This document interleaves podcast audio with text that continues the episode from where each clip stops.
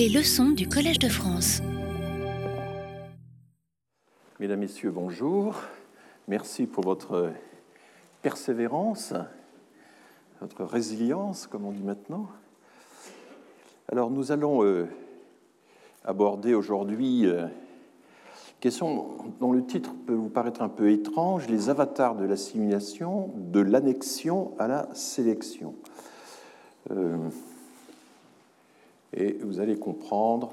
Alors, je voulais d'abord quelques il y a une indication bibliographique. Il est paru il y a quelques semaines un livre euh, tout à fait intéressant de Marie-Josée Bernardo, qui a euh, longtemps travaillé euh, à la direction de la population et de l'immigration, au ministère des Affaires sociales. Et donc, c'est une vision intéressante de la part d'une personne qui a traversé un petit peu toute la politique migratoire officielle euh, depuis euh, des décennies, mais elle, a, elle est sortie euh, de sa propre expérience et elle a fait quelque chose de beaucoup plus vaste. C'est extrêmement didactique, c'est très bien structuré. Je trouve que c'est une très bonne introduction. Alors, c'est publié chez un éditeur qui n'est pas très connu, c'est les presses de l'EHESP, l'École des hautes études en santé publique à Rennes, qui a, publié ça, mais enfin, ça doit se trouver euh, sur le marché et donc je vous le recommande. Ça date il y a quelques semaines.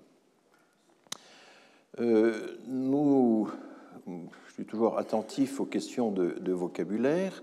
J'ai essayé de tracer sur un schéma assez euh, simple comment les différents intitulés des ministères et des secrétariats d'État ont inclus un certain nombre de, mots-clés euh, travailleurs, travailleurs euh, immigrés, intégration, identité nationale. Et voilà, ce que ça donne. Donc, vous voyez les, les septennats ou quinquennats euh, successifs, ou le, double septennat de François Mitterrand, et, le septennat et quinquennat de Jacques Chirac.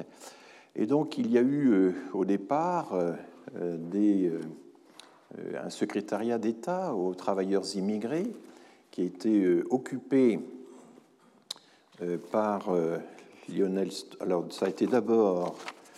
Ça a été d'abord André Postel-Vinet, mais ça n'a duré que quelques semaines, suivi de Paul Dijoux. Je ne sais pas si les anciens se souviennent de ces noms. Et à partir d'avril 77, dans le deuxième gouvernement Barre, c'est Lionel Stoléru qui, lui, alors a, a duré beaucoup plus longtemps puisqu'il a tenu ce poste jusqu'à l'arrivée des socialistes au pouvoir en 81.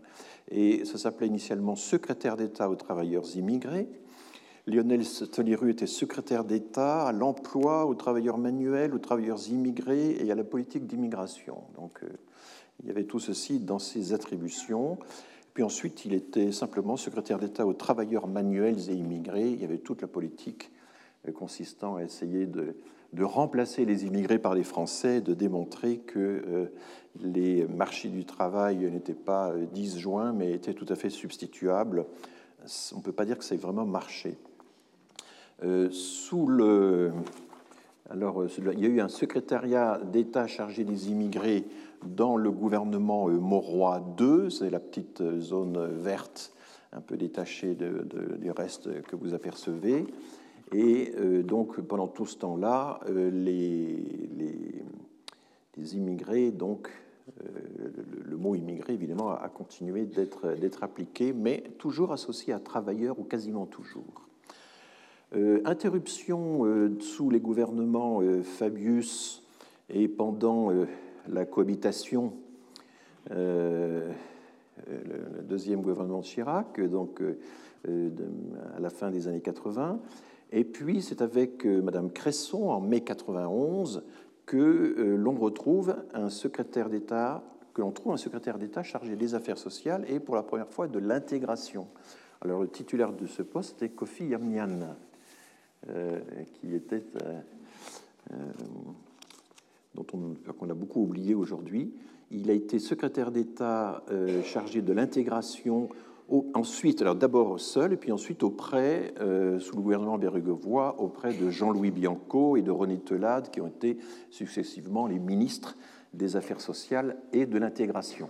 Et vous voyez que quand on dit l'intégration, c'est l'intégration dans l'absolu, l'intégration tout court, tout le monde comprend que c'est l'intégration euh, des étrangers, des immigrés, mais dans le discours officiel, on expliquait que c'était aussi une intégration générale, totale, qui euh, concernait euh, tout le monde, y compris les quartiers difficiles, y compris la politique de la ville, etc.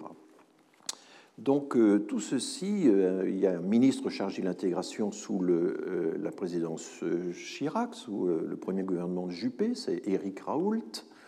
Et puis ensuite, on aura Catherine Vautrin, Nelly Olin, bon, des personnes qui ont joué des rôles relativement secondaires, relativement mineurs hein, à l'époque, euh, l'intégration étant toujours présente, mais associée à l'égalité des chances. Euh, Nelly Olin était en 2004-2005 ministre délégué à l'intégration, à l'égalité des chances et à la lutte contre l'exclusion. Donc il y avait l'idée que l'intégration était aussi euh, quelque chose d'assez général qui avait pour cible non seulement euh, euh, l'immigration, mais de façon générale l'exclusion et euh, la pauvreté. Sous Sarkozy, une grande innovation, dont vous vous souvenez évidemment, c'est que se joint à tout cela l'identité nationale. Donc voyez, dans l'évolution au cours du temps. Et donc Brice Hortefeux a été ministre de l'immigration, de l'intégration, de l'identité nationale et du co-développement, le co-développement étant devenu ensuite le développement solidaire. Éric Besson a repris les mêmes attributions en 2009 et Brice Hortefeux finalement a euh, unifié le ministère de l'Intérieur, de l'Outre-mer, des collectivités territoriales et de l'immigration. Et là, c'est l'interruption, donc à partir de 2010 eh bien, euh, l'intégration disparaît euh, des intitulés officiels des secrétariats d'État ou des ministères, et nous en sommes toujours là. Alors j'ai indiqué par une barre bleue euh, la création de l'OFI, l'Office français de l'intégration et de l'immigration, autre instance qui intègre l'intégration dans son intitulé officiel, qui a succédé à l'ANAM, à une partie de l'accès de, de l'agence euh, des solidarités, euh, tout ce qui s'occupait euh, de l'immigration, c'était donc l'ANAM. Donc l'OFI a repris les attributions de plusieurs organismes qui existaient auparavant, et c'est actuellement la principale institution qui porte le nom d'intégration dans son intitulé, donc Office français de l'immigration et de l'intégration. Et c'est elle qui est en charge d'appliquer le fameux contrat d'accueil et d'intégration devenu contrat d'intégration républicaine, comme je l'avais rappelé euh, la semaine dernière. Voilà un petit peu euh, l'évolution. On est passé évidemment de la question des travailleurs immigrés euh, à l'intégration parce que ben, on s'est rendu compte dans le courant des années 80 finalement que l'immigration était durable, s'installait sur plusieurs générations et que il fallait donc finalement euh, non seulement euh, contrôler les flux, ceci a toujours été un objectif plus ou moins poursuivi, mais également euh, s'intéresser aux conséquences sur le, sur le long terme, conséquences sur le long terme qui ont été jusqu'à introduire donc la notion d'identité nationale, mais pour une très petite période, tellement ça a été finalement polémique. La lexicométrie, alors j'utilise, je ne vais pas l'utiliser beaucoup, mais je rappelle qu'il existe cet outil Ngram Viewer euh, qui est extrêmement commode, qui est d'accès libre, qui vous donne des réponses absolument instantanées sur euh, toute une série de corpus euh, francophones en anglais britannique, en anglais américain, en russe, en italien, en hébreu, enfin c'est absolument incroyable. Et ce sont les millions d'ouvrages scannés par Google dans toute les, une série de grandes bibliothèques qui permettent de calculer la fréquence relative des mots. Alors, ces fréquences sont très très faibles parce que c'est la fréquence d'un mot ou d'une expression sur tout le vocabulaire utilisé dans toutes les publications possibles et imaginables. Il n'y a pas les revues scientifiques, il n'y a pas la presse, mais il y a tout le reste les romans, les essais, la littérature grise, euh, voilà. Et euh, ce qui est intéressant, ce sont évidemment les évolutions. On peut remonter à 1730 c'est à partir de 1730 que le corpus français est vraiment intéressant, ce qui inclut la Révolution française, et ça c'est évidemment très intéressant. Mais euh, là, je commence en 1800, et vous voyez que quand on prend par exemple, oui, alors on peut introduire une, expression jusqu'à des expressions de 5 mots, de 1 à 5 mots. Hein, c'est ça l'intérêt aussi. Et il y a des jokers, si vous faites intégration des étoiles, apparaissent tous les mots les plus fréquents qui suivent intégration des ou intégration de ou de là ou du. Enfin bon, on a un peu le problème des, articles en français, mais et vous pouvez faire la même chose en allemand, en anglais britannique, en anglais américain, etc. Et on peut même sur une même demande superposer plusieurs langues. Il y a un mode d'emploi très clair.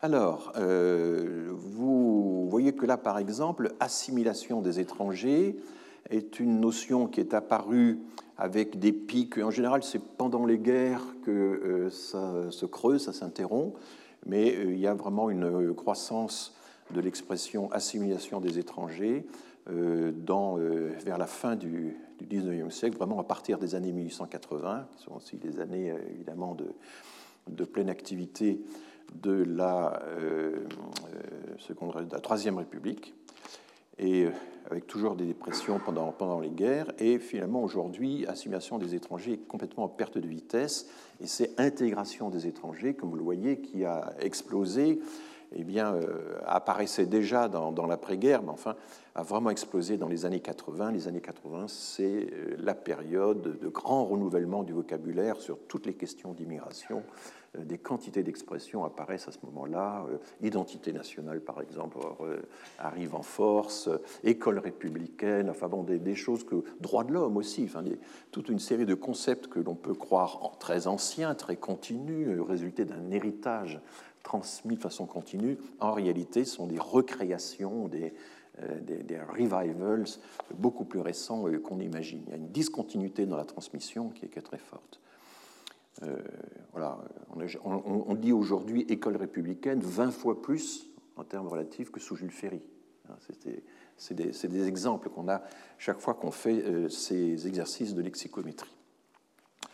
La lexométrie, c'est comme l'exploration aérienne, hein, euh, ça donne des vues d'ensemble, puis après, les archéologues ils vont sur le terrain pour voir si. Euh, ils essaient de fouiller sur le terrain pour voir ce que ça a donné. Hein. Donc c'est pareil, c'est des visions très générales, mais très intéressantes. Il faut les regarder ensuite de plus près. Alors c'est ce qu'on va faire.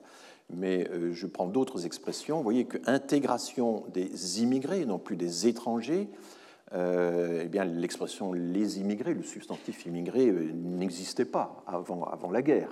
Hein, c'est une invention récente.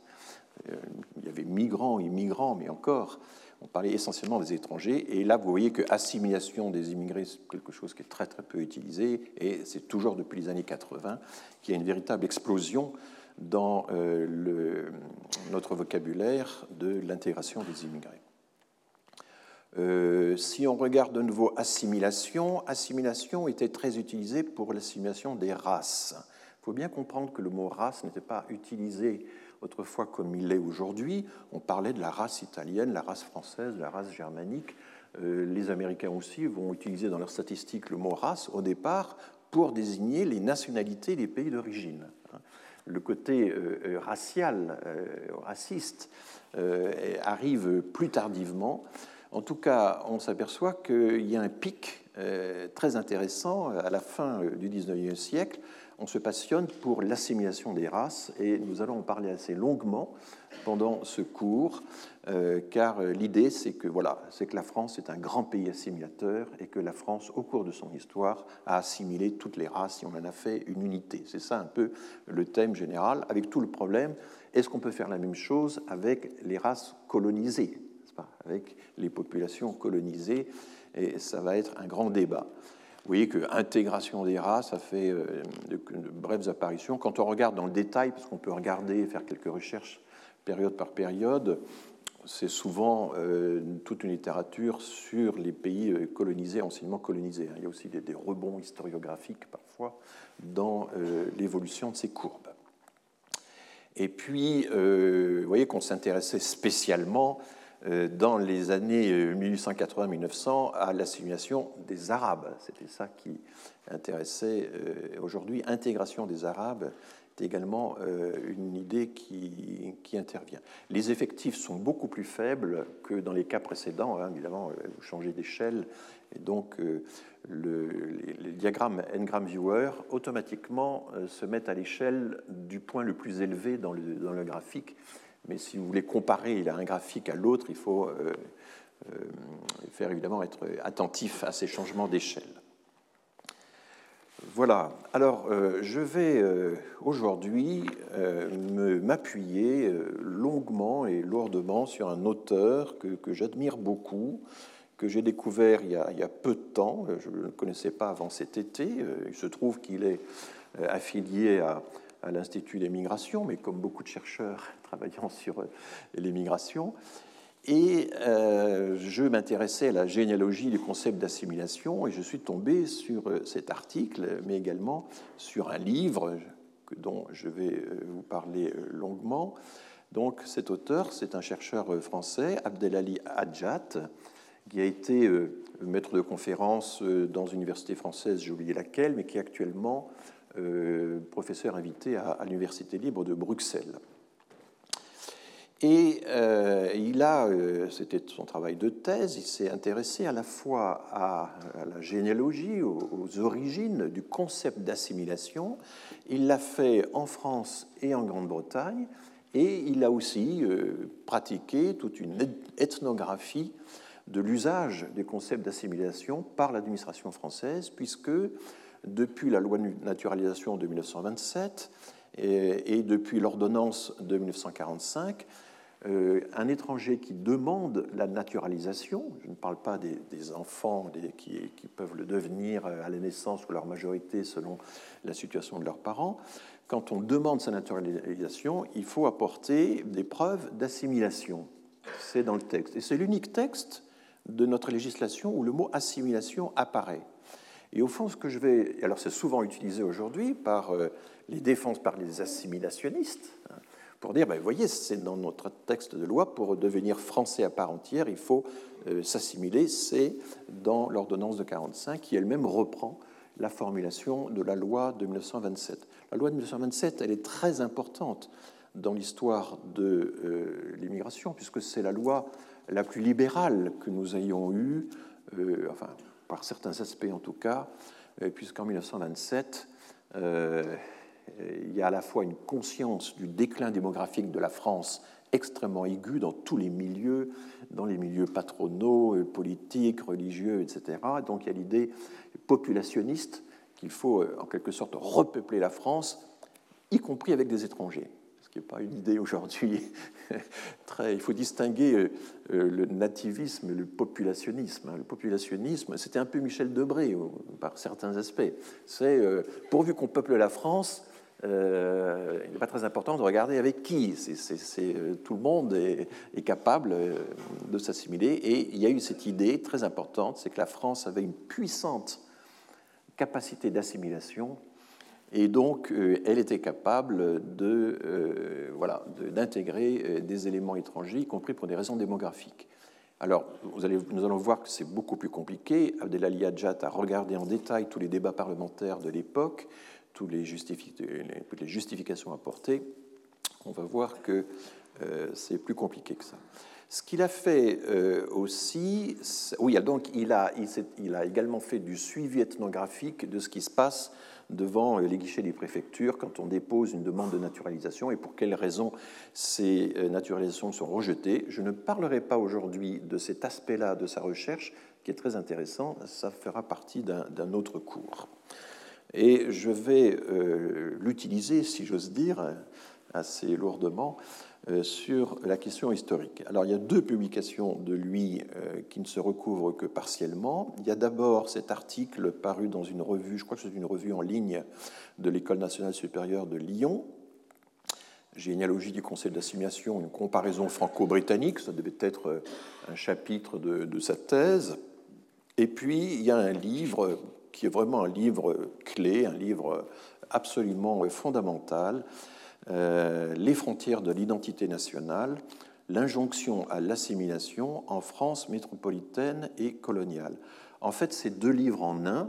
Je, ne fais pas ne critique pas une, incohérence, c'est tout à fait normal et très bien d'avoir fait ces deux choses-là, mais enfin, c'est quand même deux parties très distinctes.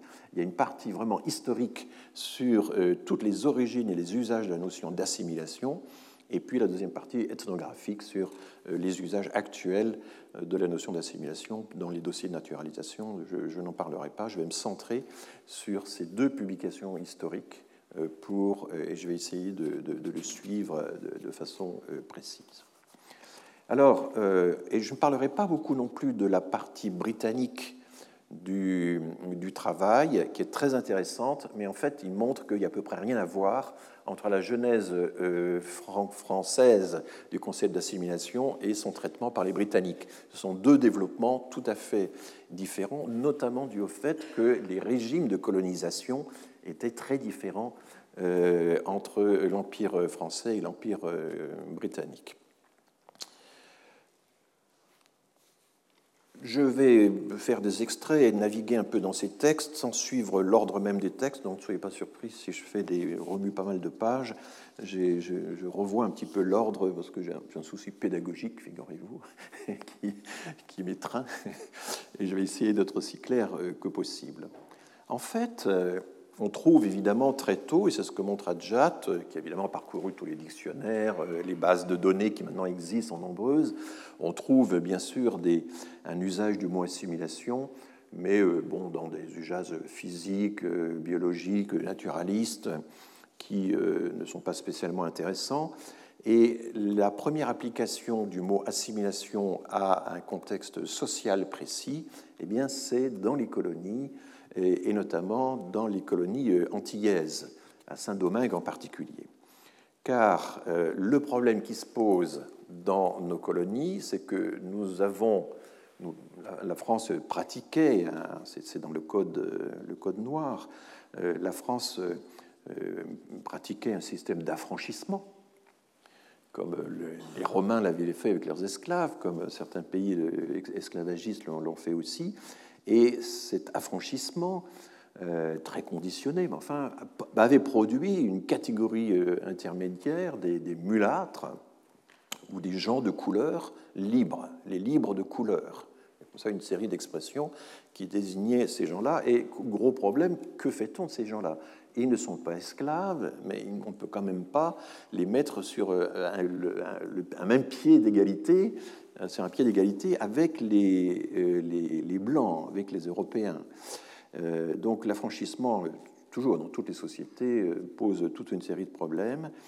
Et la question fondamentale, c'est que ces mulâtres, ces gens de couleur, ces libres de couleur, eh bien, brouillent évidemment les classifications et d'une certaine manière, et c'est là le premier usage du mot s'assimiler, eh bien, ils s'assimilent trop bien avec les Blancs.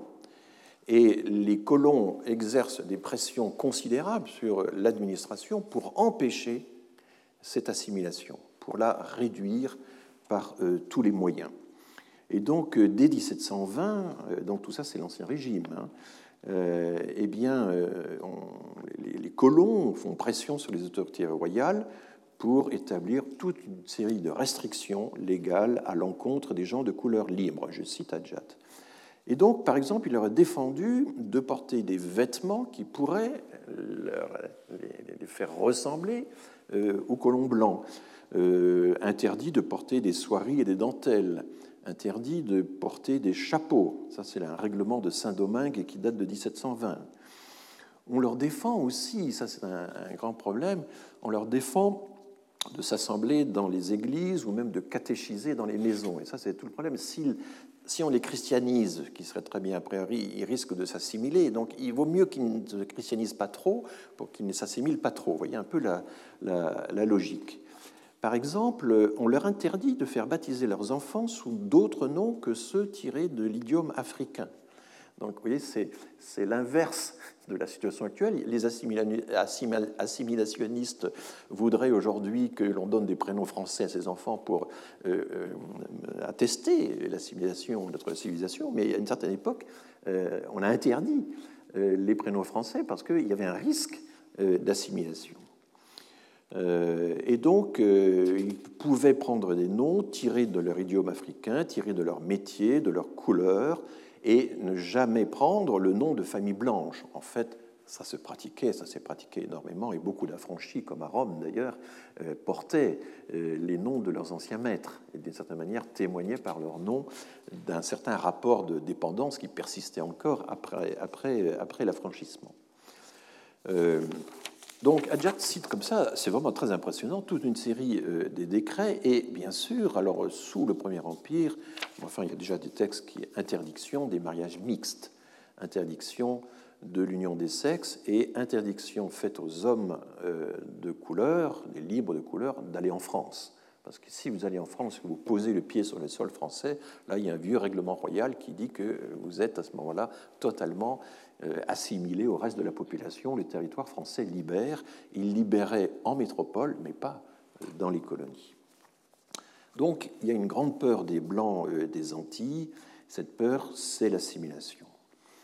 Euh, un, Adjat cite un règlement des administrateurs de Saint-Domingue de 1779 qui est repris ensuite par une ordonnance du gouverneur de la, de la Martinique et qui dit textuellement c'est l'assimilation des gens de couleur avec les personnes blanches dans la manière de se vêtir, le rapprochement des distances d'une espèce à l'autre dans la forme des habillements, les parures éclatantes et dispendieuses, l'arrogance qui en est quelquefois la suite, le scandale qui l'accompagne toujours, contre lesquels il est important d'exciter la vigilance de la police. Donc, voyez, à s'habiller comme les Blancs, à euh, se comporter comme les Blancs, à se parer comme les Blancs, eh bien, il y a une arrogance, euh, et c'est l'assimilation euh, qui est ainsi désignée. Et donc, l'arrêté ensuite, après ce préambule, eh bien, euh, dicte l'interdit suivant Nous leur défendons très expressément d'affecter dans leurs vêtements, coiffures, habillements ou parures une assimilation répréhensible avec la manière de se mettre des hommes blancs ou femmes blanches. Donc, cette question de l'assimilation devient, explique Adjat, euh, politisée, ça devient un fait social, ça devient un enjeu politique, et euh, évidemment, euh, les, libres de couleur continuent d'essayer de, pratiquer au, maximum, d'adopter les signes extérieurs de distinction sociale euh, des Blancs, et c'est une lutte permanente, les mêmes interdits, les mêmes circulaires reviennent, ce qui montre bien que le problème n'est pas résolu. c'est intéressant de voir que ce sont des choses aujourd'hui qu'on perçoit mal, mais l'idée du, déclassement. Vous savez, pendant tout le XIXe siècle, on utilisait beaucoup le mot déclassement, mais dans un sens exactement opposé au sens actuel. Se déclasser pendant tout le XIXe siècle, dans le XVIIIe aussi, c'est sortir de sa condition. C'est monter et non pas euh, se décliner. Hein. Par exemple, euh, il y a un passage dans Les Misérables de Victor Hugo. Victor Hugo essaie de camper euh, les Thénardier. Et il explique que les Thénardier, ce sont des déclassés. Et par déclassés, ce sont des gens qui ont voulu, qui, ont une origine misérable et qui sortent de leurs conditions. Et d'ailleurs, le fait qu'ils veulent sortir de leurs conditions, leur prétention sociale est parfaitement manifestée par le choix des prénoms de leurs filles, Éponine et Azelma. Ça prouve bien que ces gens-là veulent se déclasser et aspirent à quelque donc il y a toute une petite sociologie improvisée euh, des prénoms qui viennent d'ailleurs, qui sont d'origine, qui viennent des mauvais romans, euh, dit, Victor Hugo, etc. Pour lui, c'est un signe de déclassement. Euh, les premiers tableaux de mobilité sociale qui consistent à croiser profession du père, profession du fils. Hein, ça commence en 1901, par là, 1902 eh bien, euh, c'est Victor Lapie, qui était inspecteur général de l'enseignement secondaire, et la mobilité sociale, pour lui, c'est le déclassement, c'est mal, ce sont des gens qui perturbent l'ordre social. Et donc, il calcule des indices de stabilité sociale. Aujourd'hui, la mobilité sociale est valorisée, ça nous paraît évident que la mobilité sociale doit être valorisée, mais pendant longtemps, c'était l'immobilité sociale qui était valorisée et le déclassement, sortir de sa condition, et surtout sortir de sa condition par le haut, euh, ne pas euh, respecter euh, sa condition, eh bien, c'était particulièrement mal vu. On a ce phénomène de façon totalement exacerbée dans ces sociétés esclavagistes antillaises, mais il faut bien voir que c'était quelque chose qui était, c'était l'exacerbation, c'est un peu la, la, variante incandescente d'un phénomène qui est assez général, et chacun devait rester dans sa condition. Les premiers enseignements, les premiers établissements d'enseignement scolaire en France, et c'est vraiment l'idée que l'école primaire, euh, ben, les classes primaires doivent rester dans l'école primaire, les classes secondaires dans l'école secondaire et les classes supérieures dans l'enseignement supérieur. Il y avait par exemple, chaque catégorie sociale avait sa catégorie euh, d'enseignement et ne devait surtout pas en sortir. Voyez euh, on n'a plus l'idée maintenant de, l'usage qui était fait de ces expressions. Bon, évidemment, un grand événement traumatique bien avant la perte de l'Indochine ou la perte de l'Algérie. C'est la perte de Saint-Domingue. Hein. C'est la révolte de Saint-Domingue qui est un des événements euh, les plus traumatiques de l'histoire de France. On l'a un peu oublié aujourd'hui, on l'a même beaucoup oublié, mais la révolution de Saint-Domingue, donc le soulèvement des Noirs de Saint-Domingue, euh, va créer euh, une peur considérable et va encore exacerber toute cette peur de l'assimilation. Alors il y a quand même des missions qui sont envoyées dans euh, les restes des, Antilles françaises et euh, on propose aux gens de couleur un statut d'intermédiaire entre les blancs et, les noirs. Et Adjat cite une mission euh, qui date de, de, quoi, de 1814 par là. Et l'auteur de la mission dit que voilà, il est raisonnable il faut que ces gens de couleur donc consentent à ce que leur caste, on utilisait aussi beaucoup le mot caste pour indiquer des ordres sociaux séparés. C'était un usage extrêmement courant. Hein. Quand on lit tous ces textes, c'est frappant. Il faut que euh, ces personnes, donc, euh, il faut que leur caste, en acquérant la presque totalité des droits politiques, reste pourtant à quelques égards un peu au-dessous de la caste blanche car, car l'assimilation totale à eux accordée sera plus saillante et flatteuse d'un côté, mais de l'autre, leur caste sera d'autant plus assurée de maintenir la caste noire libre, et par celle-ci, les noirs non libres, à la distance où il lui importe de les maintenir. Alors, vous voyez, c'est des raisonnements un petit peu euh, compliqués. Euh, voilà, il faut rester un petit peu au-dessous des blancs, mais jamais euh, au même niveau. Et les discours coloniaux identifient, mais toujours pour la condamner, donc assimilation et euh, égalité des, droits.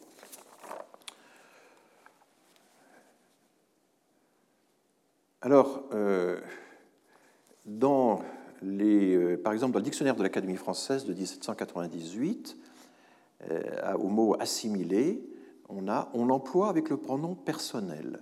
Cela ne s'assimile pas du tout c'est à propos d'une langue étrangère, quelque chose comme ça, s'assimiler à quelqu'un, se comparer à quelqu'un, s'estimer son égal.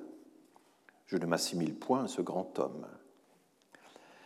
Et euh, Adjad, d'ailleurs, regarde ce qu'il en est dans les dictionnaires britanniques de l'époque, et là, cette association entre assimilation, et égalité prétend être l'égale d'eux n'existe absolument pas dans le vocabulaire britannique. C'est vraiment quelque chose qui euh, s'est constitué dans, euh, dans le vocabulaire français. Assimilate ou assimilation n'évoque jamais euh, la notion d'égalité. Quand on regarde par exemple les dictionnaires de Johnson, qui a été, avant les dictionnaires d'Oxford, la, grande référence lexicographique britannique. Voilà donc euh, ce que Adjat raconte sur la, la, proto-histoire du concept d'assimilation euh, avant euh, la Révolution française. Et dans son ouvrage, il, aborde essentiellement le, le 19e siècle. Et là, on, fait toute une série de découvertes qui avaient été en partie d'ailleurs entrevues par Michel Foucault dans son cours Il faut défendre la société qui est un cours qui a été édité, euh, un des derniers cours qui a été réédité, un cours des années, milieu des années 70. Adjat euh, découvre que chez les grands historiens libéraux, qui ont été souvent des hommes politiques, on pense à, Thierry, Guizot, Michelet, Cousin, Quinet, Edgar Quinet, etc. donc tous ces historiens romantiques eh bien, vont faire jouer un rôle déterminant dans, à, la, à la question de l'assimilation, mais ils vont articuler euh, le concept d'assimilation à un concept qui aujourd'hui nous paraît étrange, mais qui était très important à l'époque, qui est l'idée de la guerre des races. Toujours race dans ce sens que nous n'avons plus aujourd'hui, qui sont un peu les peuples, les origines ethniques, les, enfin quelque chose comme ça. Et euh, Michel Foucault avait identifié ce thème de la guerre des races qui, court à travers euh, toute cette littérature donc sans connotation biologique, plutôt une connotation euh, géohistorique, politico euh, enfin, géopolitique, disons. Euh, et il va y avoir toute une interaction un peu compliquée entre guerre des races, lutte des classes, avec des auteurs qui, à un certain moment, passent comme Guizot. Guizot euh, commence à parler de guerre des races, mais à un certain moment se met à parler de guerre des classes ou de lutte des classes. Hein. Euh, il va y avoir toute un, euh, une, oscillation entre ces deux, thématiques. alors, les, les exemples, par exemple, Augustin Thierry, François Guizot, explique, alors c'est une vieille théorie qui remonte au XVIIe siècle, qui a été très en vogue au XVIIIe et qui existe toujours au début du XIXe, c'est qu'au fond, la France, c'est une aristocratie franque qui a, qui a conquis euh, des Gaulois. Euh, le peuple est d'origine gauloise et l'aristocratie est d'origine franque. Ça, c'est une idée qui a été très très puissante dans vous savez, on parle beaucoup du récit national. Enfin bon, on nous avons traversé plusieurs récits nationaux. Aujourd'hui, on en a un autre. Mais tous ces récits nationaux sont tous de pieux mensonges. Hein. On ne sait absolument pas ce qui s'est passé. Mais euh, en tout cas, les aristocrates euh, contre-révolutionnaires considèrent que la domination de la noblesse, je cite Adjat, se justifie par son ascendance avec la race des vainqueurs, qui étaient les francs, alors que le peuple, lui, ben, mérite son statut inférieur puisqu'il est issu de la race des vaincus, les Gaulois. Je, termine la citation de, Hadjat, mais qui, s'appuie sur toute une série de textes extrêmement euh, éloquents là-dessus.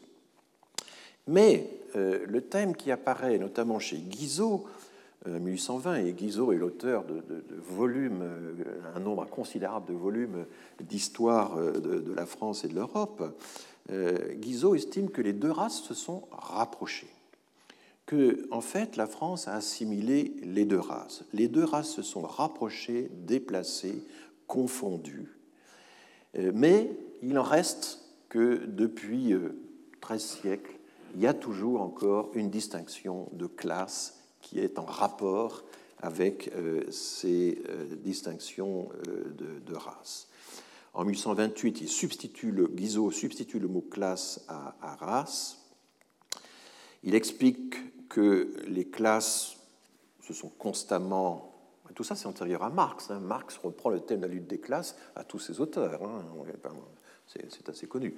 Euh, donc, euh, ces classes ont constamment lutté entre elles, elles se sont détestées, mais, dit Guizot, elles se sont progressivement rapprochées, assimilées, entendues.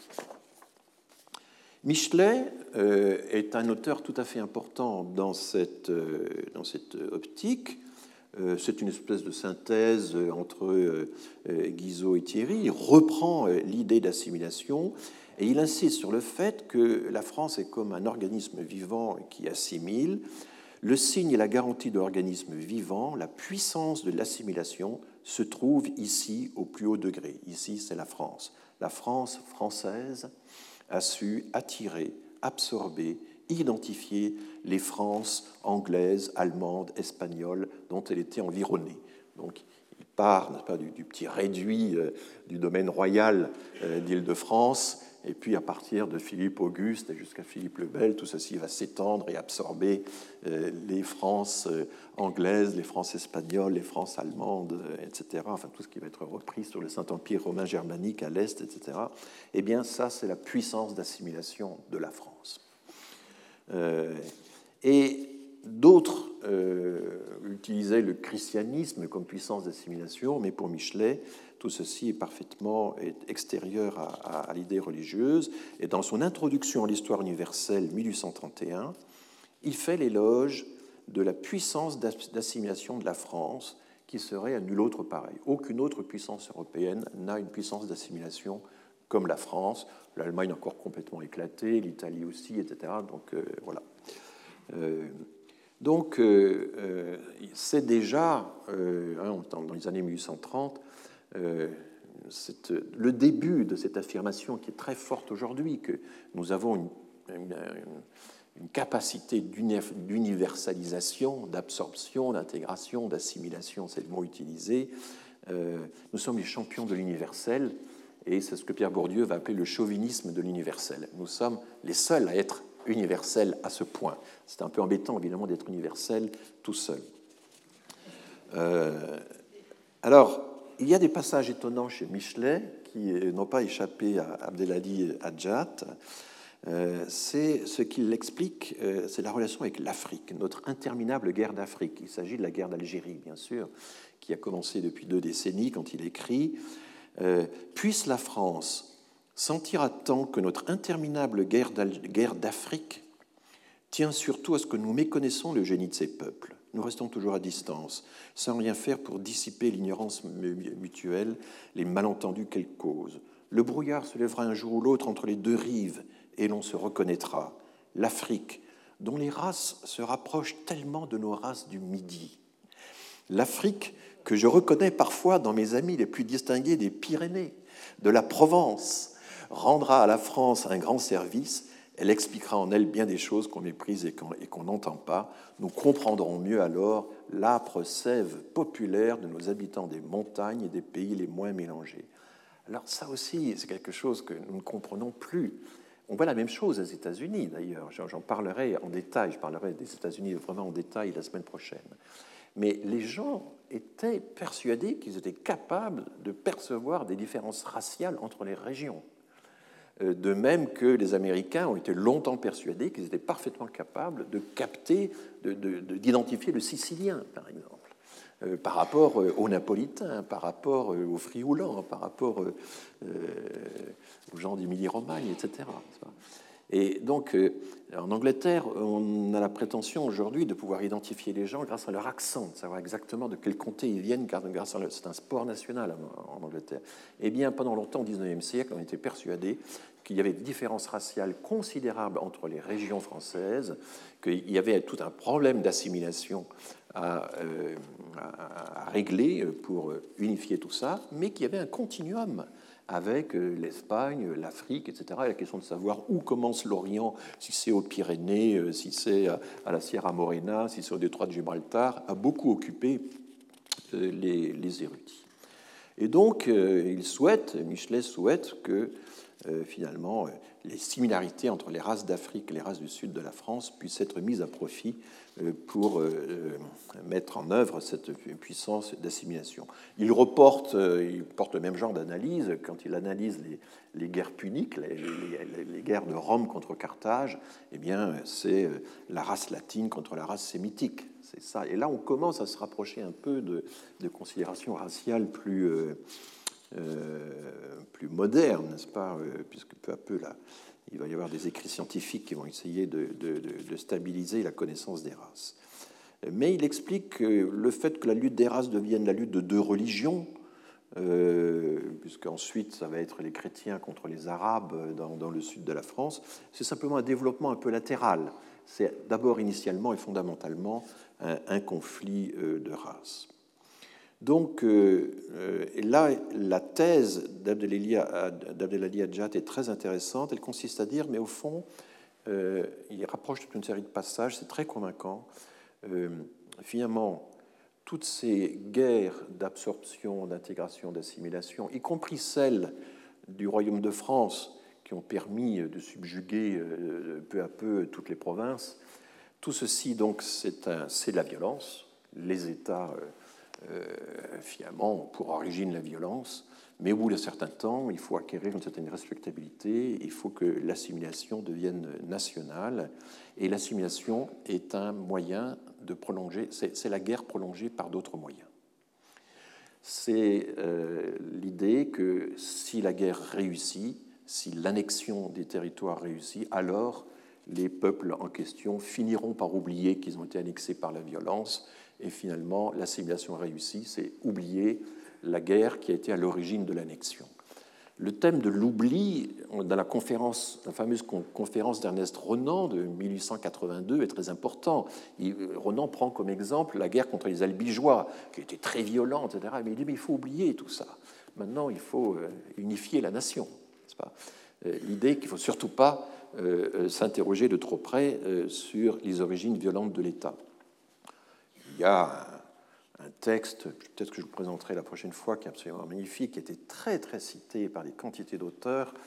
Euh, c'est un texte de Saint Augustin dans la Cité de Dieu qui explique que tout État a une origine violente. Alors évidemment, il pense à Rome, puisque le mythe d'origine de Rome, c'est Romulus et Rémus, hein, c'est la lutte, la lutte de c'est un ramassis de brigands c'est un ramassis de brigands euh, qui font un pacte, une alliance et qui attirent euh, d'autres peuplades, et c'est ça les origines de Rome. C'est pas très glorieux. Et il y a euh, Romulus, donc la violence, et puis Rousseau qui va se pencher là-dessus, qui est très intéressé par cette histoire. Dire, heureusement, il y a Numa, le législateur, qui va venir. Il y a, l'État se crée en deux temps. La violence d'abord, c'est un ramassis de brigands, et ensuite une législation qui va essayer de moraliser un peu tout ça. Alors le texte de Saint Augustin dans la Cité de Dieu, c'est au, chapitre 4 du livre 4, euh, dit ceci, euh, qu'est-ce que c'est finalement quand on enlève la justice? Quand on enlève la justice, qu'est-ce que c'est qu'un État si ce n'est une bande de pillards, une bande de brigands, la troquigne euh, Et réciproquement, qu'est-ce que c'est qu'une bande de pillards si ce n'est un petit royaume?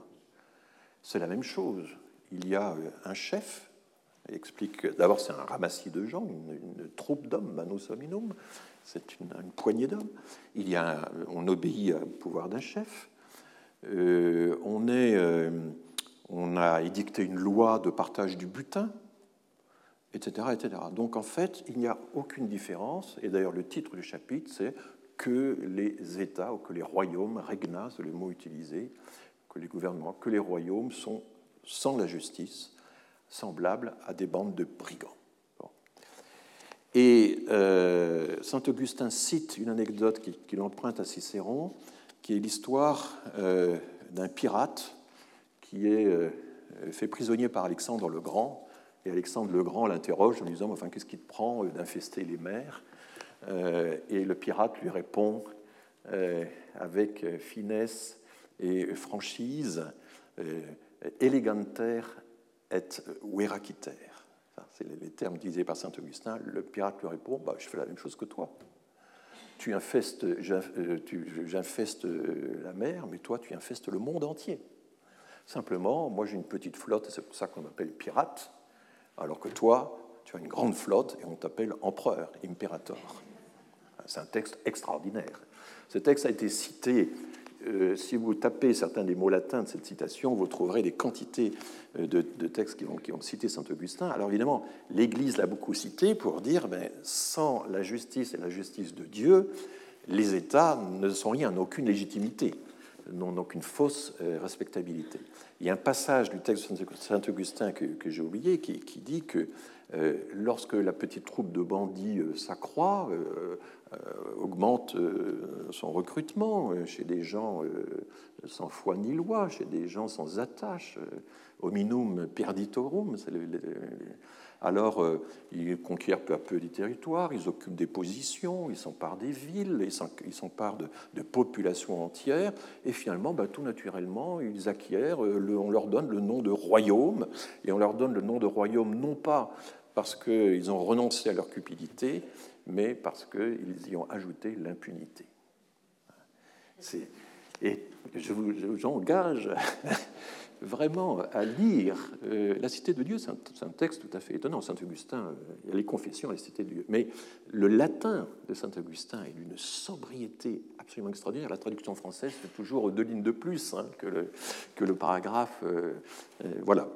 Euh, donc, euh, eh bien, tout ceci, euh, les origines violentes de l'État, le fait qu'il faut un principe extérieur supérieur, il faut ajouter Numa Romulus, il faut ajouter peut-être l'Église à, la royauté, il faut ajouter la République, sinon c'est la guerre civile, sinon nous sommes dissociés, etc.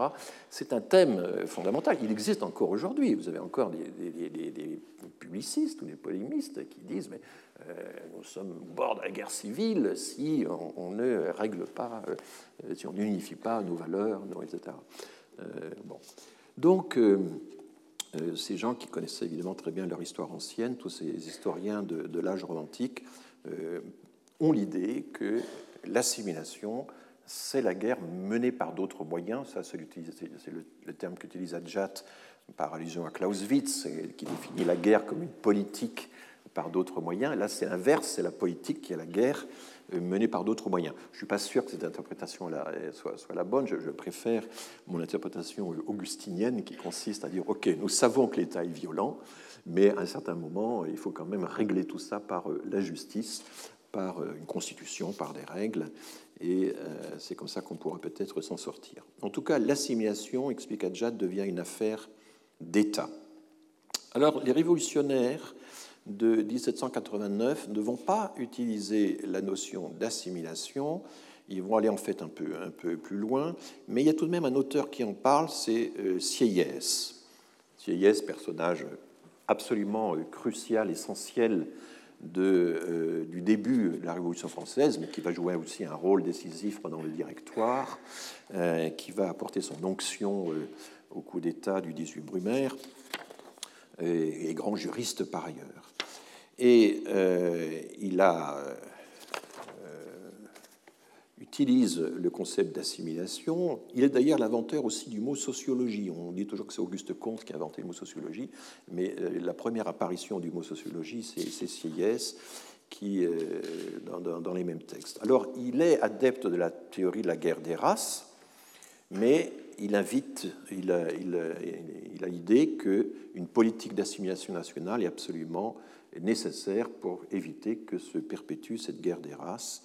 Et je cite Adjat, un État-nation ne peut survivre qu'à la condition que vainqueurs et vaincus s'assimilent dans une même communauté politique. Alors on peut citer euh, Sieyès, euh, l'assimilation des hommes, c'est l'expression de l'assimilation des hommes est la première condition de l'État social comme l'adunation des familles politiques est la première condition de la grande réunion nationale en un peuple un. Adunation. A-D-U-N-A-C-T-I-O-N. Le fait de devenir un. Hein, c'est un terme qui va être très rarement repris. On le trouve parfois aussi aux États-Unis. Euh, l'idée hein, qui va être celle de la République une et indivisible. On a là un, des premiers textes disant qu'il faut vraiment aduner euh, toutes les familles politiques, ce qui fait que l'expression des partis politiques va être très, très, très difficile dans les constitutions euh, où Sieyès va, va intervenir. Euh, l'art d'assimiler les individus avait besoin de la conception des assemblées populaires, mais leur progrès, le, progrès des assemblées, leurs progrès seront faibles et lents si le législateur en méconnaît l'importance, s'il ne les pourvoit pas de tous les moyens qui appartiennent à cette institution mère le tout se réduit à une vue simple. Pour élever le grand édifice social, il faut s'occuper de la perfection des éléments. Nous sommes à ce premier, la première partie de ce travail, à l'art d'assimiler les hommes dans leur premier cadre politique, les assemblées populaires. C'est un langage étrange aujourd'hui. Hein. On a du mal à, à, à, nation, assimiler l'art d'assimiler les hommes, voilà, assimiler les membres de la nation. Euh, assimilation des hommes destinés à vivre sous les mêmes lois et en réciprocité sociale. Et il explique, c'est toujours euh, Sieyès cité par Adjat, la première base de l'assimilation est dans un langage commun. Je ne parle pas des mœurs, des cris, de l'instinct social. Pourquoi les cris Parce que dans la théorie de Rousseau, c'est que le cri est la première expression euh, commune d'un langage qui peut réunir tous les hommes avant euh, un langage plus articulé. Enfin bon. Je ne parle pas des mœurs, des cris, de l'instinct social commun à tous les hommes. Donc, la première base de l'assimilation est dans un langage commun. On n'est pas une société, un peuple, une nation sans cette similitude. Et dans une langue commune est la plus grande somme des idées, des réflexions, des sentiments, des habitudes, enfin de tout ce qui fait l'homme, et dans telle langue de ce qui fait le français ou l'anglais. Ah, l'anglais comme repoussoir de l'identité nationale. Voilà. Euh, donc euh, il y a une politique d'assimilation à, mener en, direction des membres, et cette politique, elle va être d'abord linguistique. Alors ce sont là des manuscrits de Seyès qui n'ont pas été publiés, qui n'ont pas eu d'influence euh, directe comme ça, mais qui rejoignent, disons, un état d'esprit qui a pas mal existé. Et on retrouve ça chez Guizot. Guizot, par exemple, lorsqu'il analyse l'histoire de l'Angleterre, dit ceci euh, le problème de l'Angleterre, c'est qu'il y a l'Écosse, le Pays de Galles, euh, l'Irlande, etc. Euh, il faut unifier tout ça, il faut en former un seul corps politique. La tentative de rapprochement et d'alliance entre les divers éléments de la société pour en former un seul corps politique, un véritable État, avait donc réussi en Angleterre, tandis qu'elle avait échoué sur le reste du continent. Donc l'Angleterre nous a précédés dans l'unification nationale. Pour cela, il fallait évidemment qu'une civilisation, et civilisation c'est au sens actif du, terme, une action de, civilisation, il fallait évidemment qu'une civilisation très active, très forte, vint d'abord mêler, assimiler, broyer, pour ainsi dire, ensemble tous ces éléments incohérents. Il fallait qu'il se fît d'abord une puissante centralisation des intérêts, des lois, des mœurs, des idées. Et l'idée, le broyage, ben, c'est l'idée du creuset. C'est l'idée qu'on va retrouver du melting pot, et je vous parlerai longuement des différentes interprétations du melting pot, du creuset, du crucible, etc., euh, du côté euh, américain. Mais euh, ah, je, vous, rappelle que le grand livre de Gérard Noiriel s'appelle Le creuset français, et que cette idée est toujours évidemment présente. Voilà. Guizot toujours explique que le plus dur des résultats de la guerre, la conquête ne se légitime et ne s'établit irrévocablement que par l'assimilation des peuples. Ça, c'est l'idée sur laquelle Adjat insiste euh, considérablement. Hein. L'assimilation, c'est la guerre. voilà, pour réussir une guerre, il faut assimiler les vaincus. Hein. Euh, il faut les. Euh, d'ailleurs, c'est un problème très intéressant quand vous regardez historiquement comment on fait pour absorber euh, la Bretagne, l'Aquitaine, euh, les duchés, la Lorraine, l'Alsace, etc. Eh bien, tous les historiens parlent de politique d'assimilation. Hein. À un certain moment, tous ces peuples conquis ont quand même été l'objet d'une politique d'assimilation. Sous Louis XIV, elle a été particulièrement délibérée et visible.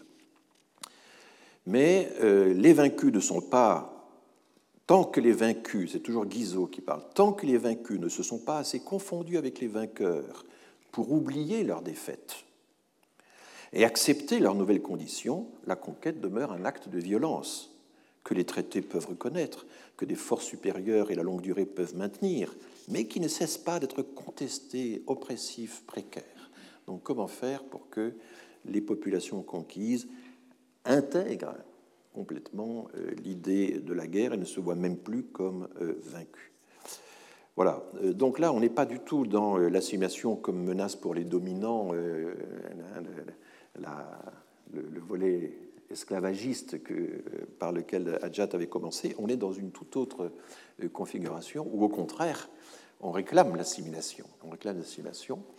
Et ce que va développer Hadjat, c'est alors pourquoi la France est-elle si capable d'assimiler euh, quand elle fait ses conquêtes euh, sur le continent européen et à un certain moment euh, va finir par arriver à l'idée que ben, les peuples colonisés ne sont pas assimilables? C'est cette contradiction qui, va être... il y a une disjonction. Il y a une disjonction qui s'opère, et ça c'est le cœur de la thèse de, de Hadjat, que je trouve vraiment très intéressante, parce qu'elle est étayée sur des, sur des textes vraiment nombreux et précis. Il y a une disjonction dans le discours assimilationniste. Euh, les races européennes de vaincus restent assimilables, elles doivent être assimilables pour faire oublier la conquête. Hein, c'est toujours le thème euh, de Ronan et qu'il faut oublier tout ça. Euh, et donc, la politique d'assimilation est une condition de maintien de la victoire, de, de victoire complète. Alors qu'il y a une autre idée de l'assimilation qui est l'assimilation comme condition d'entrée dans le camp des vainqueurs. Et ça, euh, ce, n'est pas, la même chose. Il y a une logique d'exclusion, de filtrage, de sélection qu'on ne va pas appliquer. On va pas occuper, le XIV n'a pas occupé l'Alsace en disant euh, bon, vous entrerez dans le royaume de France sous condition. Non, on annexe et puis voilà, on annexe, mais avec des commissions euh, de, de, réduction, enfin qui ont été assez nombreuses. Mais je n'ai pas le temps d'entrer là-dedans, ça, nous écarterait trop loin. Euh, donc, euh, c'est la question euh, posée par, par dès les années 1830, avec la colonisation de l'Algérie. A, se pose la question suivante la croyance en la nécessité d'une politique d'assimilation des vaincus va buter sur les exigences de la guerre d'Algérie parce qu'il y a un problème, c'est que ces peuples résistent. Et du coup, toute une série de militaires. Il y a un savoir militaire sur la conquête. Il y a un grand nombre de publications faites par des militaires qui, qui voilà, peu à peu vont expliquer, bah, écoutez, nous qui connaissons le terrain, nous qui les connaissons bien, ces gens-là, on peut vous dire une chose, ils ne sont pas assimilables. Et ça va être... Euh, voilà.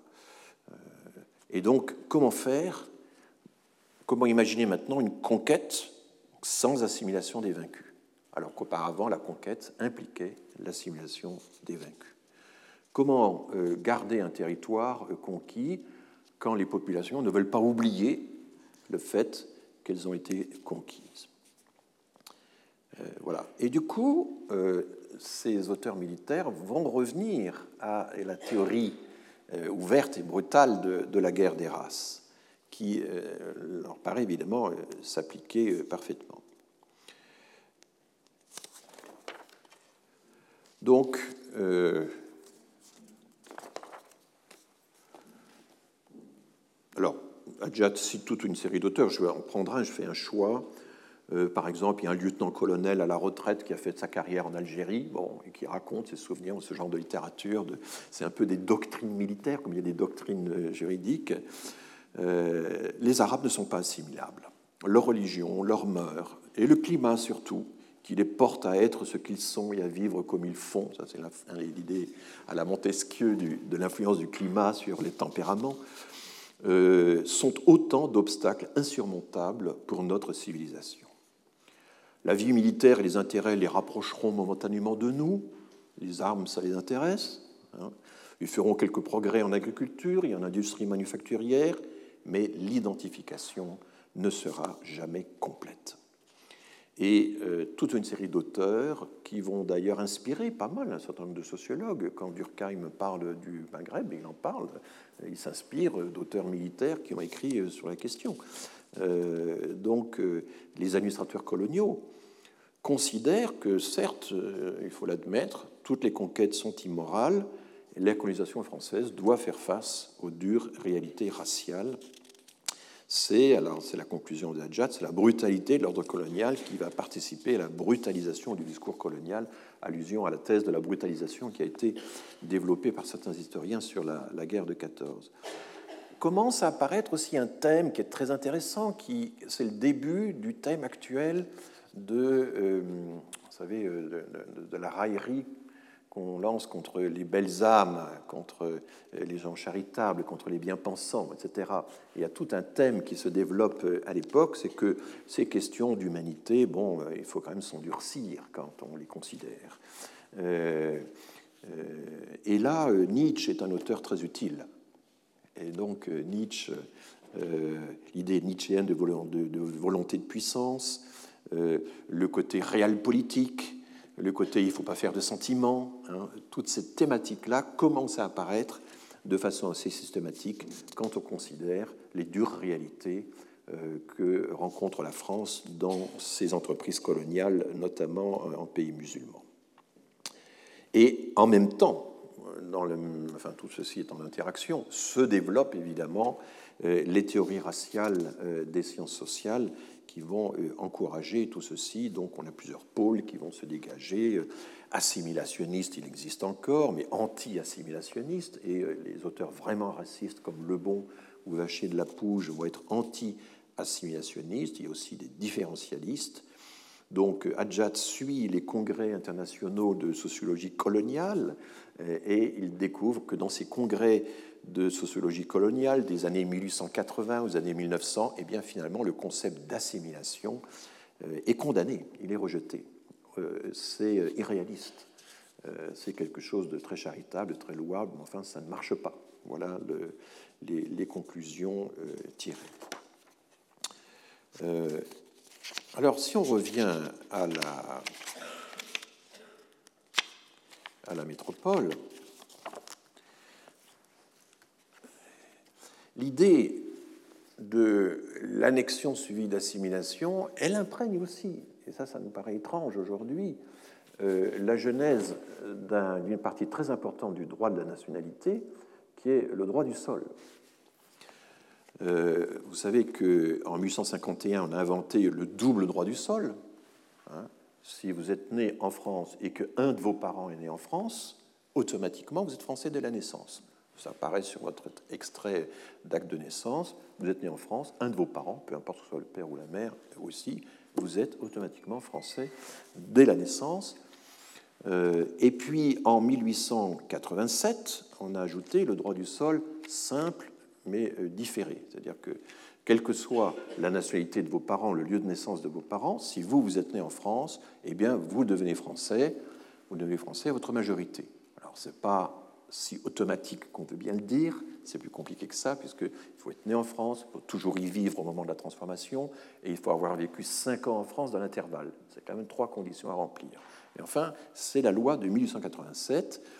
Euh, tout individu né en France d'un étranger euh, donc en 1887, on renforce le double droit du sol, et en 1889, on a le droit du sol euh, différé simple, avec euh, impossibilité de renoncer à la nationalité. Il y a tout un débat là-dessus, mais il ne faut pas qu'on puisse renoncer. Donc tout ça, c'est, mais j'y reviendrai, c'est sous la pression des populations frontalières qui étaient furieuses de voir que leurs enfants étaient astreints à faire le service militaire, alors que les enfants d'étrangers étaient, étaient toujours étrangers avant la loi et ne faisaient pas le service militaire. Le service militaire, euh, ça duré cinq ans.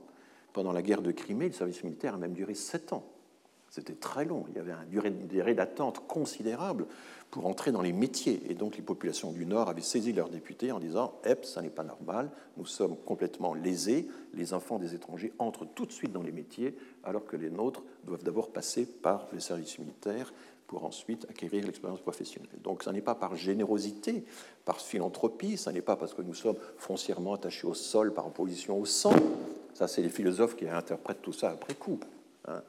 C'est vraiment pour rétablir une égalité de traitement vis-à-vis du service militaire. Ce n'est pas non plus pour avoir plus de soldats en, service. L'armée n'a jamais réussi, et ça j'ai déjà expliqué, je crois, l'an dernier, l'armée n'a jamais réussi à euh, faire faire le service militaire à la totalité d'une classe d'âge. Elle n'a jamais eu les moyens. Il y a toujours manqué 15, 20, 25% de moyens pour avoir la totalité d'une classe d'âge, d'où euh, l'importance donnée aux sursitaires, au rachat du numéro, du bon numéro et des choses comme ça. Donc, la, sociologie du service militaire, c'est un chapitre absolument passionnant. Donc, euh, ce qui est intéressant, c'est les argumentaires qui sont utilisés par les députés euh, en 1889. Et il y en a un qui dit, Messieurs, en adoptant les dispositions qui sont soumises par la Commission, nous réaliserons l'annexion pacifique, équitable, nécessaire d'une nombreuse population attachée au sol natal et qui sera rapidement assimilée par l'ensemble de la nation. Donc là, vous voyez ce couplage annexion-assimilation qui est également appliqué euh, à euh, cette grande innovation du euh, droit de la nationalité en 1889, qui est donc le droit du sol simple qui fait de vous un Français à la majorité. Annexion pacifique, équitable, etc., d'une nombreuse population qui sera rapidement assimilée par l'ensemble de la nation. Il y ça me fait penser à Abdelmalek Sayad, qui interrogeant des familles immigrées d'origine algérienne à la fin des années 70, tombe exactement sur ce, sur ce thème, parce que les parents algériens, 16 ans après les accords d'Évian en 62, 62 plus 16 égale 78, donc en 1978, ils découvrent que leurs enfants étaient français dès la naissance, parce qu'ils étaient nés dans un des départements français d'Algérie, les parents, et que les enfants étaient nés en métropole. Ah ben, double droit du sol. Donc français dès la naissance, contrairement à leurs camarades marocains, tunisiens, qui eux devaient attendre leur majorité. Et là, euh, Sayad enregistre euh, les sentiments qu'éprouvent ces familles algériennes qui sortent quand même de la guerre d'Algérie. La France a annexé nos enfants. C'est le thème euh, que la France a annexé nos enfants sans rien nous demander. On s'est aperçu quand ils avaient 16 ans, parce qu'à 16 ans, il fallait avoir un permis de travail, un permis de séjour. On envoyait les enfants au commissariat ou à la mairie. Euh, mon fils euh, va réclamer tes papiers. Et puis c'est là qu'on leur disait ben non, vous êtes français dès la naissance, vous êtes né en France, et, vos parents sont nés dans un des trois départements français d'Algérie. Et là aussi, comme on avait annexé l'Algérie, on ne pouvait pas, même dans les accords d'Évian, renoncer au fait qu'on avait quand même annexé l'Algérie, que l'Algérie était française et que toutes les personnes nées en Algérie française euh, avaient un lien, fort avec nous. Vous voyez, euh, euh, donc ce sentiment aussi, il est quand très daté. Hein. Sayat fait ses interviews dans une fenêtre temporelle très très précise, et c'est parfois ce qu'on oublie quand on commente Sayad, c'est que ça se situe dans le temps, dans une fenêtre assez assez précise. Euh, je crois qu'il est.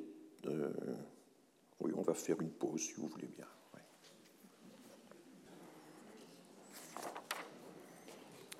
Bien, nous allons reprendre. Alors, la question que se pose Adjat ensuite, c'est de savoir au fond pourquoi un droit de la naturalisation va-t-il se développer en France alors que, et notamment vis-à-vis des indigènes, il va y avoir une application euh, en Indochine, euh, euh, au Sénégal,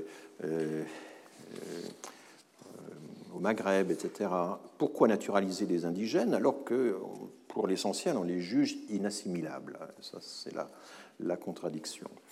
Il cite beaucoup, et ça c'est assez intéressant, des choses souvent toute cette terminologie raciale, ces hiérarchies raciales n'apparaissent quasiment jamais. C'est exceptionnel dans la législation. Elles ne passent pas le seuil de la loi. Par contre, elles sont envahissantes dans ce qu'on appelle la doctrine. Françoise Lorcerie, qui a fait participer au séminaire euh, du collège il y a, deux jours, a, expliqué cette notion de doctrine. Hein. La doctrine, ce sont euh, tous ces commentateurs euh, qui commentent euh, les lois et qui essaient de mettre de l'ordre un peu dans toute euh, la législation, qui essaient d'inspirer une nouvelle législation. nous avons, bon, la, la doctrine et, joue un rôle très important finalement dans l'évolution du droit. C'est un travail fait par des, professionnels qui ne sont pas juges eux-mêmes, mais qui commentent le droit se faisant et essaient finalement de, lui donner plus de cohérence. Eh bien, dans les commentaires de doctrine de toutes les législations de la nationalité ou de la naturalisation, là, euh, il n'y a, pas la censure qu'il y a dans la loi, et il y a l'usage d'un vocabulaire qui va être de plus en plus euh, racial, de plus en plus discriminatoire, euh, et c'est vraiment très impressionnant. Yajat le montre dans les deux étapes, enfin aussi bien au, plus, au, plus gros, enfin, au cœur de la Troisième République. Hein, il y a eu un racisme républicain, au fond. Il faut le dire. Il y a eu un racisme républicain. Euh, mais également dans les années 30, ben, tout ce qui a précédé les années 30, et autour de la loi de 1927, qui aujourd'hui rétrospectivement apparaît comme une loi extrêmement généreuse de naturalisation, mais les commentaires de doctrine disent attention, il ne faut pas naturaliser n'importe qui, il y a des gens assimilables, il y a des gens qui ne le sont pas. Euh, donc quand l'ensemble, législation plus doctrine, euh, rend un son de cloche euh, assez, assez différent et Adjat donc euh, va s'occuper de ça. Par exemple, en 1927, il y a un auteur qui s'intéresse au cas un peu gênant. Ce sont des gens qui viennent dans nos colonies, mais de pays voisins. Ils sont étrangers et ils viennent travailler dans, nos colonies et ils s'installent. comment va-t-on les traiter? Alors, si on applique, en principe, et ça c'est Henri Solus, S-O-L-U-S, qui est un, juriste très influent dans les années 1920-1930, en principe, les étrangers qui se trouvent dans les colonies françaises doivent être traités de la même manière qu'ils le sont en France. Donc il y a un principe d'égalité de traitement. Cette conception, toutefois, n'est rigoureusement vraie qu'en ce qui concerne les étrangers de race européenne, de race blanche, ou tout au moins les étrangers dont la civilisation et l'état social correspondent aux nôtres. Mais en ce qui concerne certains étrangers qui relèvent d'un état limitrophe de certaines de nos colonies et qui, de ce fait, possèdent avec les indigènes de ces colonies une grande affinité de race, de mœurs, d'institutions, de civilisation, en un mot, il a de longue date paru rationnel de suivre une autre ligne de conduite. Et plutôt que de décider que ces étrangers seraient dans la colonie envisagée traités comme des étrangers en France, il a semblé logique de les considérer comme des indigènes, de les assimiler aux indigènes. De là l'expression à les caractériser étrangers assimilés aux indigènes. Alors ça c'est encore une autre catégorie, c'est pas euh, assimilés à la métropole, mais les étrangers qui viennent dans nos colonies de pays voisins sont assimilés aux indigènes. Et vous voyez la vocation de, du, c'est rationnel, c'est logique de déroger au principe de l'égalité de traitement, puisque ces gens-là n'ont pas le même degré euh, de civilisation, de, de mœurs, d'institutions, de race, etc. Race étant toujours employée dans ce sens un petit peu flou, hein, on ne sait jamais euh, trop bien si c'est simplement euh, des nations ou, plus que ça, ou s'il y a une composante biologique. Donc, le caractère non assimilable des indigènes est rationnel et logique. Euh, alors, est-ce qu'on peut leur offrir la possibilité de naturaliser Et c'est ce que les auteurs euh, expliquent, enfin, refusent, en prenant en compte évidemment euh, toute la hiérarchie. Là, il faut se référer aux travaux de Catherine Kokri-Vidrovitch, qui est citée d'ailleurs par Adjat. Kokri, c'est O-Q-U-E-R-Y Catherine Kokri-Vedrovitch a été pendant longtemps à Paris la grande historienne de l'Afrique, de la colonisation euh, de l'Afrique. C'est un auteur euh, tout à fait essentiel qui écrit très bien. Les, publications et les livres de Catherine Kokri-Vedrovitch sont extrêmement intéressants. Et Catherine Kokri-Vedrovitch a regardé quel était le taux de naturalisation qui était pratiqué euh, au Sénégal ou en Indochine. C'est extrêmement faible, c'est très très faible. Quand on enlève les quatre communes de Saint-Louis, Gorée, Rufisque et Dakar qui avaient un statut spécial, euh, et qu'on regarde le reste de la population, euh, c'était quand même 1,4 million d'habitants. Il n'y a eu euh, entre 1928 et 1940 que 179 dossiers de naturalisation qui ont reçu une réponse favorable. Donc on ne sait pas le nombre total des demandes, mais enfin c'est des effectifs tout à fait dérisoires. Et dans l'Union indo-chinoise, les chiffres sont un petit peu plus élevés, mais ils restent faibles. Euh, en, 1929, euh, on a 58 demandes qui sont accordées, mais on a 65 qui sont ajournées, 42 qui sont rejetées, donc c'était vraiment très difficile. Et nous allons voir d'ailleurs le questionnaire qui était utilisé comme, euh, comme critère. en fait, apparaissent ce qu'on va appeler à l'époque des critères de civilisation dans les procédures de naturalisation au moment même où la croyance en l'assimilation a beaucoup reculé et est quasiment euh, euh, condamnée. Euh, alors là encore, Henri Solus, toujours très attentif à faire en sorte que l'égalité de traitement tienne quand même compte des différences locales, écrit ceci, considérant les différences considérables qui séparent les indigènes de nos diverses colonies en ce qui concerne le degré de civilisation auquel ils sont arrivés, leur état social, leur mœurs, leur aptitude à s'assimiler et à jouir des droits des citoyens français, le législateur colonial a suivi jusqu'alors une méthode excellente. Il s'est abstenu de statuer en un texte unique réglementant pour toutes les colonies uniformément la naturalisation des indigènes et leur accession à la qualité de citoyens français. dans chaque colonie, un décret spécial en a fixé les règles. Donc même à l'intérieur de l'empire colonial, on va soigneusement différencier les situations en fonction du degré de civilisation. Ça encore, ça n'apparaît jamais dans la loi ou dans l'exposé des motifs. Ce sont des commentaires de doctrine. Hein. Il faut bien voir quel est le statut euh, des textes euh, qui sont, qui sont cités. Et euh, alors, du coup, bah, il faut regarder les décrets colonie par colonie. Euh, en 1881, il y a un premier décret relatif à la naturalisation des anamites en Cochinchine, et c'est là qu'apparaissent les premiers critères de civilisation. Il y en a un autre en 1910 euh, applicable en Tunisie, mais qui va servir un peu de modèle, parce qu'évidemment, les administrations se recopient quand même un petit peu. Voilà, il y a toute une série de décrets, en Algérie également.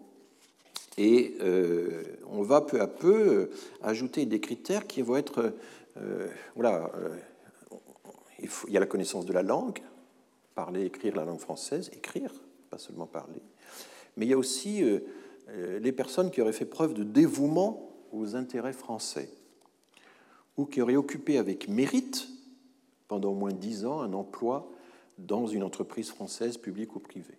Donc il y a des considérations morales comme ça qui, interviennent. Et puis bien sûr, alors il faut savoir lire et écrire le français, sauf pour les titulaires de la Légion d'honneur. Vous voyez, quand on manipule plusieurs paramètres, est-ce que l'un peut compenser l'autre? Est-ce que la Légion d'honneur, ça vaut euh, combien d'années de français? Euh, Vous voyez, c'est voilà.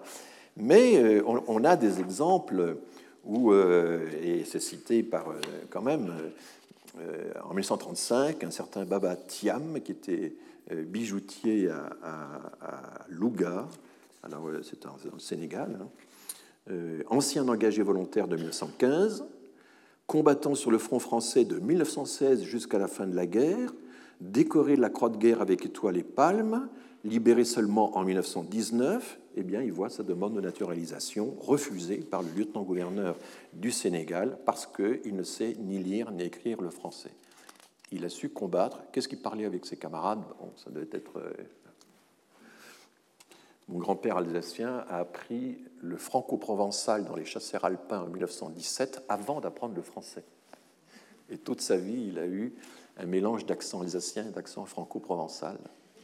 Comprenez-vous bon donc voilà, mais vous voyez, il y a quand même des cas. Là, la Légion d'honneur, là, non, c'était pas la Légion d'honneur, c'était euh, la Croix de guerre avec étoile et palme n'a pas suffi à compenser la méconnaissance du français.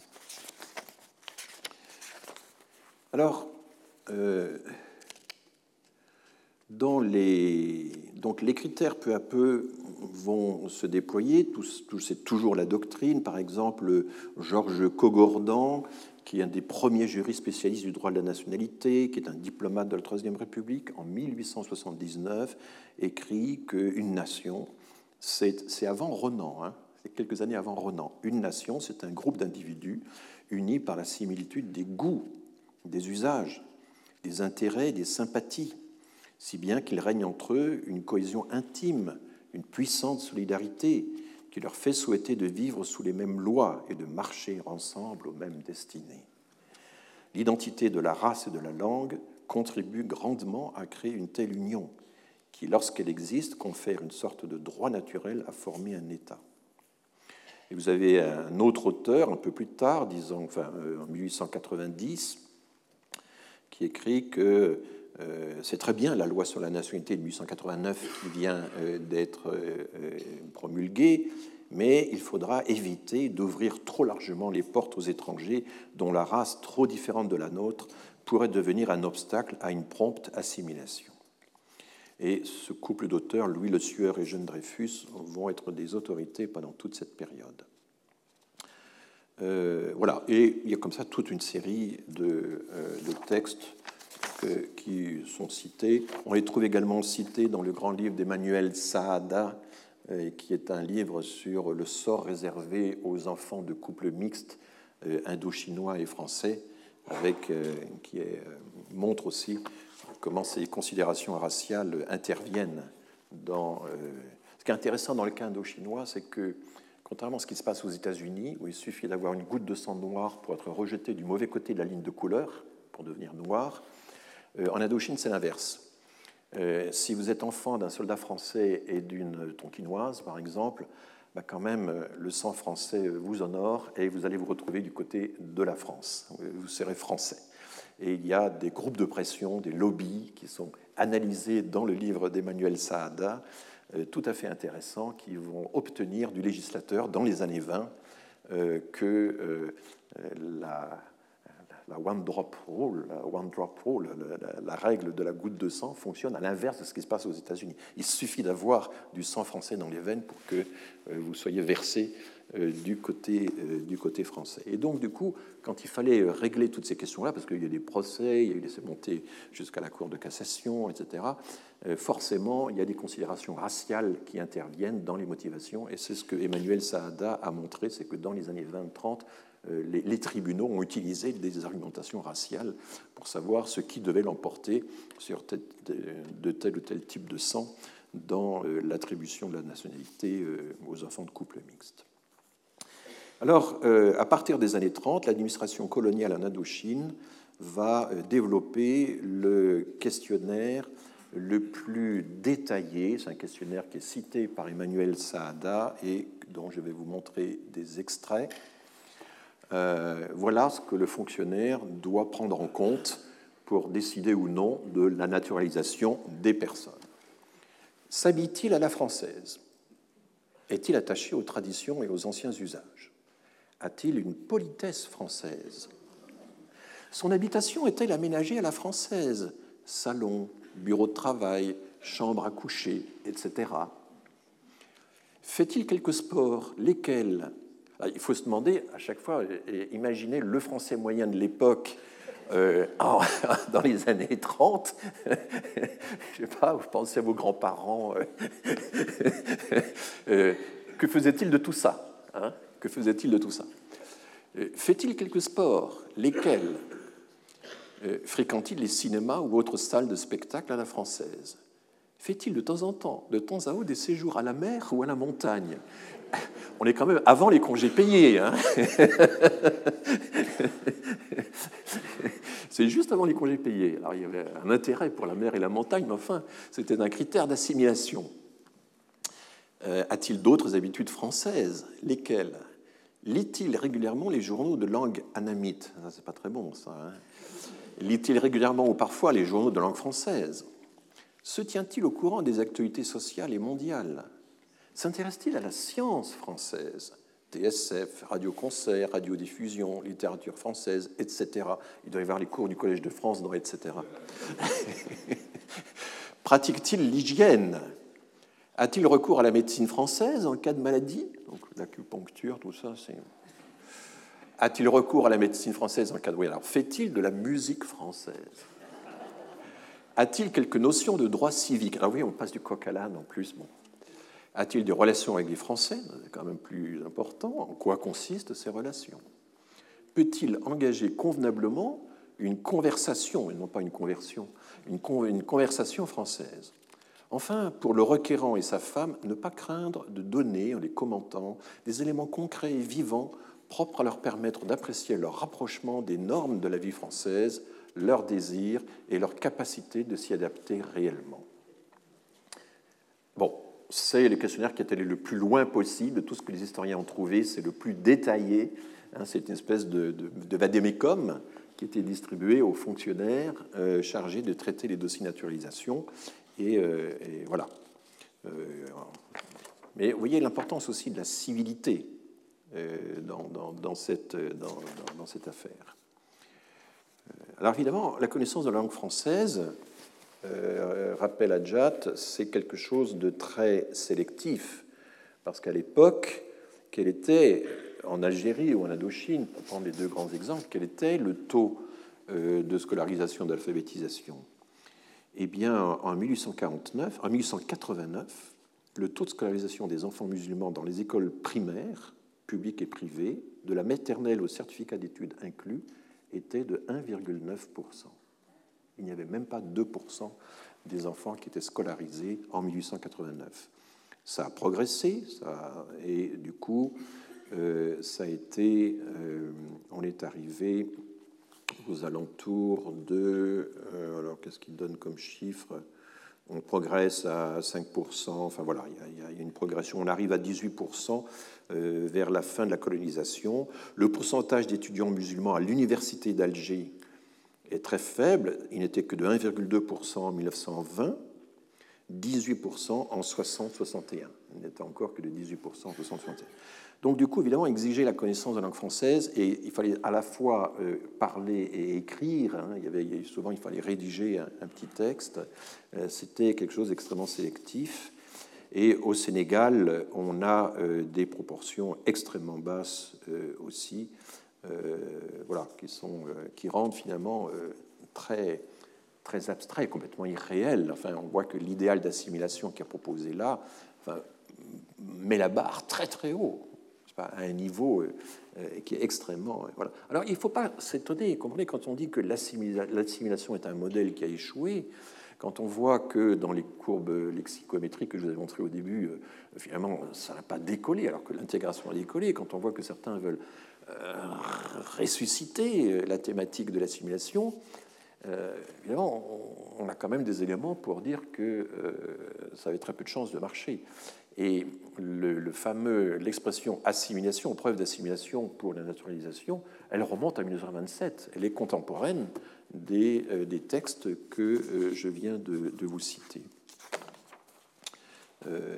Voilà, donc il faut bien comprendre. Euh, alors, le, vote de la loi de 1927, et là, Adjat euh, dit des choses qui, sont assez connues, c'est qu'il y avait en même temps euh, l'angoisse de la crise démographique. Et il y a une tension entre la difficulté d'assimilation et la nécessité d'importer en quelque sorte des populations pour requinquer notre, notre démographie. Là, les écrits de Paul-André Rosenthal euh, R-O-S-E-N-T-A-L, sans H, sont très intéressants. Ils montrent que vraiment euh, tous les milieux euh, publics, privés, etc., étaient pris par l'angoisse démographique dans les années 20, dans les années 30. Et de fait, il y avait effectivement un taux de reproduction extrêmement faible. Et, mais la loi de 1927, qui elle innove, hein, par exemple, le, l'âge minimum euh, pour devenir français est baissé de 21 ans à 18 ans. La femme française peut conserver sa nationalité quand elle épouse un étranger. Ce n'était pas le cas avant. Elle perdait sa nationalité française quand elle épouse un étranger. La Patrick Veil a beaucoup euh, euh, raconté, tout ça en, détail. il y a eu et puis le nombre d'années euh, qu'il fallait attendre pour pouvoir demander la naturalisation a été euh, rabaissé de 5 ans à 3 ans. Donc il y avait des éléments très favorables dans cette loi de 1927, qui d'ailleurs s'est soldée par des, taux de naturalisation importants. Et c'est cette loi de naturalisation qui a été visée par Vichy avec la fameuse commission de dénaturalisation qui a entrepris de reprendre tout ça dans le détail, en commençant par l'année 1936 parce que c'était les naturalisations effectuées au titre de la loi de 27, mais par le Front populaire, qui ont été ciblées en priorité par Vichy. C'est le grand livre de Claire Zalk euh, qui a analysé euh, tout ça. Mais dans le même temps, cette loi de 1927, une des plus généreuses que nous ayons jamais eues euh, du point de vue de la naturalisation, quand on la regarde à première vue, eh bien, avait aussi alors, est-ce que c'est par compromis euh, C'est ce que pense Patrick Veil? La JAT pense que non, qu'en réalité, ça correspondait aussi au, système de valeurs très profond du législateur. Il y a aussi une régression importante des droits euh, dénaturalisés. Par exemple, vous êtes naturalisé, ben, vous n'êtes pas éligible dans les assemblées législatives, enfin le Parlement et le Sénat, vous n'êtes pas éligible pendant dix ans il faut attendre 10 ans de naturalisation pour pouvoir être candidat, pour candidater à la députation. Avant, c'était beaucoup plus court. Euh, et la loi de 1927 va étendre cette discrimination aux conseils municipaux, aux conseils généraux, enfin à toutes les, à toutes les, charges euh, éligibles. Euh, il y a une procédure de déchéance de la nationalité qui est mise en place avec la loi de 1927, qui n'existait pas auparavant, qui est la, reprise de quelque chose qui a existé pendant la Grande Guerre, pendant les inquiétudes sur les doubles allégeances ou les, absences de loyauté euh, pendant la Grande Guerre. Et puis, euh, la, condition d'assimilation, c'est donc la nouveauté, une autre nouveauté de la loi de 1927. Alors, voici un texte tout à fait remarquable, qui est vraiment très important. Hein. C'est un texte signé des plus hautes autorités, puisqu'il est signé de Louis Barthou, le ministre de la Justice, de Charles Donagig, directeur des Affaires civiles et du Sceau au ministère de la Justice, en août 1927, et qui commente la loi de 1927 qui vient d'être adoptée. Le législateur s'est borné, en prenant acte de la situation démographique du pays et de l'importance du mouvement d'immigration, à accentuer la tendance des auteurs de la loi de 1889, le droit du sol, et euh, même des législateurs précédents, depuis les rédacteurs du Code civil de 1803, en incorporant de droit et d'office dans la nation tous les éléments d'origine étrangère vraiment assimilables et susceptibles de s'y fondre rapidement à la deuxième génération, tant en raison de la naissance et de l'éducation sur le même sol de France que d'une consanguinité fréquente de races et des alliances avec des familles françaises.